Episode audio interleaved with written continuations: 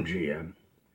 Nesta sexta-feira, 7 de maio, vamos traçar alguns comentários sobre o mercado financeiro, principalmente o mercado bursátil. Ah, eu peço a gentileza de que você se inscreva em nosso vídeo. Ah, logo abaixo aqui dessa tela tenha o local para se inscrever e dê o seu like ou o seu dislike.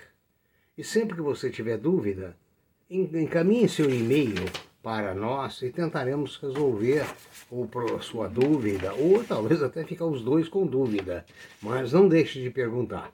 Né? É uma satisfação tentar é, esclarecer, dentro de nossas limitações, né, o possível. A intenção é dar a vocês um guia de principais acontecimentos do mercado nacional e internacional para orientá-los nas suas operações durante o dia. As bolsas asiáticas fecharam agora há pouco em baixa, exceto Tóquio e Coreia. Esses dois têm insistido em altas. A Europa opera toda em alta agora. E a projeção para os Estados Unidos é também de alta, tendo em vista a probabilidade da queda de, é, de desemprego. Ou seja, acredita-se que o emprego está retomando nos Estados Unidos, a economia está retomando, a vacina está avançadíssima nos Estados Unidos. Então, em consequência disso, tende a normalidade é, empresarial, pessoal. Né? No Brasil, a previsão é de, se possível, estabilidade, porque a Vale tem segurado o mercado no Brasil, tendo atingido ontem 115 reais. Lembrar que há pouco tempo a Vale esteve a pouco mais de 30 reais. E há poucos meses, uns 4, 5 meses, estava na casa de 60. Então a Vale tem segurado realmente a Bolsa Brasileira. O petróleo tipo Brent em Nova York está sendo negociado na casa de 68 dólares. O dólar caiu substancialmente no Brasil para 5,27.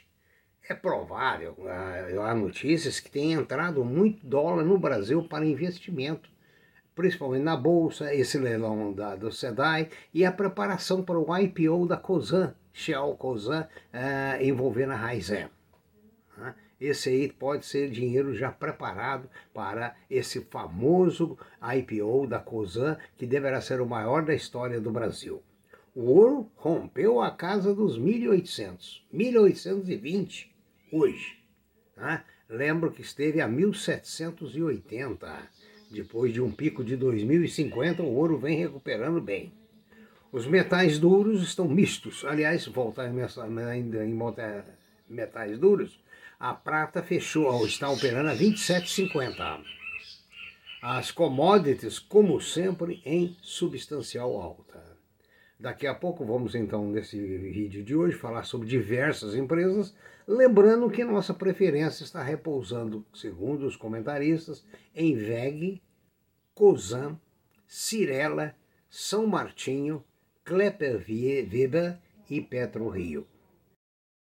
Em nossas edições, em nossos podcasts, em nossos YouTubes, não deixe de observar que nós temos inserido oportunidades gratuitas de estudos no exterior, no Brasil e também empregos. Observe no, no, no, no nosso trabalho de hoje que existem oportunidades.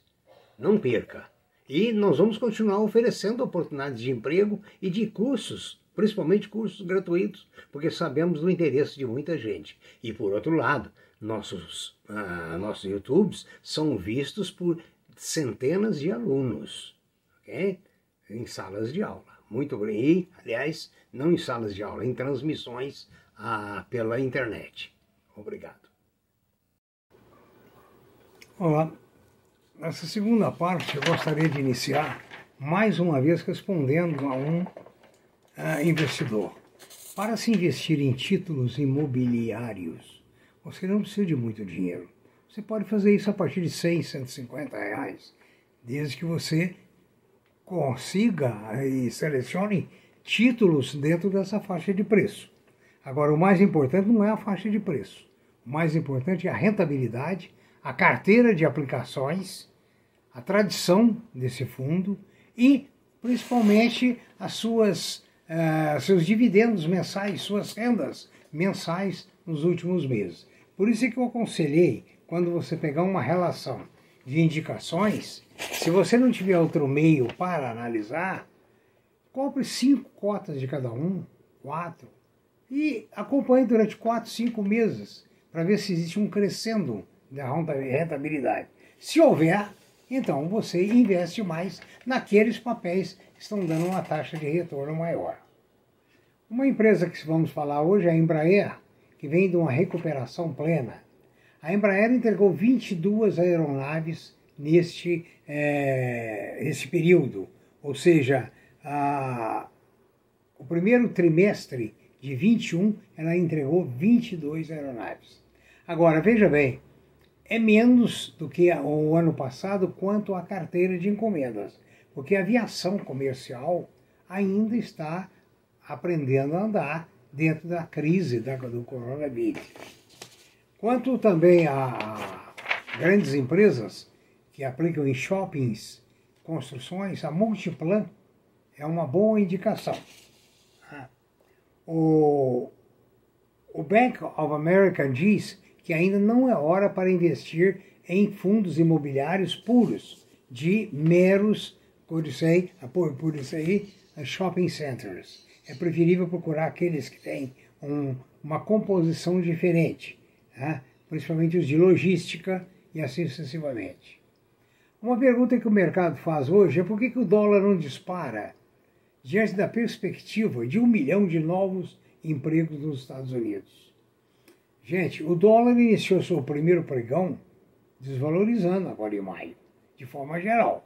Agora, com a divulgação dos dados de emprego nos Estados Unidos, a divulgação das taxas de vacinação, é uma das melhores do mundo, a tendência é a retomada. Com a retomada, automaticamente a moeda vai sofrer os reflexos. Em seguida, nós vamos falar sobre, voltar a falar sobre a Braskem, que é uma produtora de resinas, a maior produtora de resinas das Américas. Ela teve um lucro de 2,49 bilhões nesse primeiro trimestre. É uma grande empresa, está no México e em outros países e está sofrendo em Alagoas com o fato de que aonde ela explorava a sua matéria-prima está havendo afundamentos. Ela já provisionou cerca de 10 bilhões de dólares, ah, de reais, para cobrir essa, é, essa ação judicial que os moradores, governadores, prefeitos movem contra a Braskem.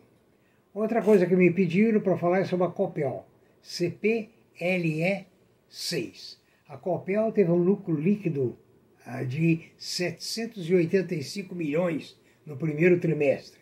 Aumentou 53,2% em relação ao igual período do ano passado. Ou seja, ela, na realidade, quem tem o papel é uma boa notícia.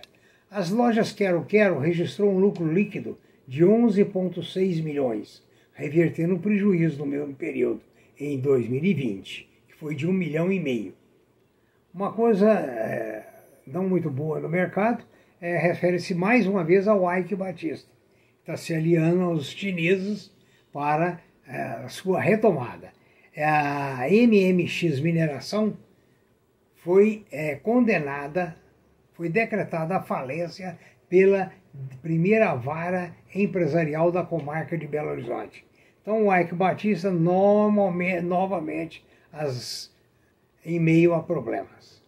Alguém me perguntou sobre a Taesa. A Taesa divulgou um lucro líquido de 555 milhões no primeiro trimestre, houve um crescimento de 42% em relação ao mesmo trimestre do ano passado. A TOTUS, também empresa procurada, é a que é a maior empresa de tecnologia do Brasil, registrou um lucro líquido de 80,6 milhões, com alta de 31,1% em relação ao mesmo período do ano passado. O... Agora eu passaria a, a eu ler para vocês as indicações da, para maio, feita por diversas corretoras em comum. Né? Então, é, é, é o Itaú Unibanco, a Ripera, a Vale, a Mafreig, a BTG Pactual, a Notre Dame, Bradesco PN, Itaú, São Martinho, Porto Seguro, Petro Rio, acho que eu já falei da Vale, Bradesco, Magazine Luiza, CIA, Lojas Renner, Randon, Itaúsa, Rumo, a Rede Dó né, e a Raia Drogazil. Essas são as mais indicadas eh, por um pool de investidores, de corretoras. Outra coisa que perguntaram, já, já respondo aqui, a CSN vai distribuir 901 milhões de reais em dividendos. Vai ser um total de 0,652 por ação. É um senhor dividendo. E, por último, eu quero mencionar a vocês uma, a espera que nós temos do maior IPO para 2021, que é o IPO da Raizen. A Raizen é de propriedade da Shell e da Cosan. Acredita-se que ela vai fazer um, um IPO que deve é, ser superior a qualquer importância anterior, entre 10 e 13 bilhões de reais. A Raizen é a maior produtora de álcool e cana-açúcar no país. Espero que todos é, aliás, complementando, a Raizen deverá ficar junto com Petrobras, JBS e Vale, assim como junto com VEG é, e COSAN. No mais, espero que vocês, usando de prudência, escolham bem seus papéis, orientem as suas carteiras, tenham um dia muito bom. Né? Hoje, sexta-feira, um magnífico fim de semana com bom descanso para voltar com cabeça fresca. Muito obrigado.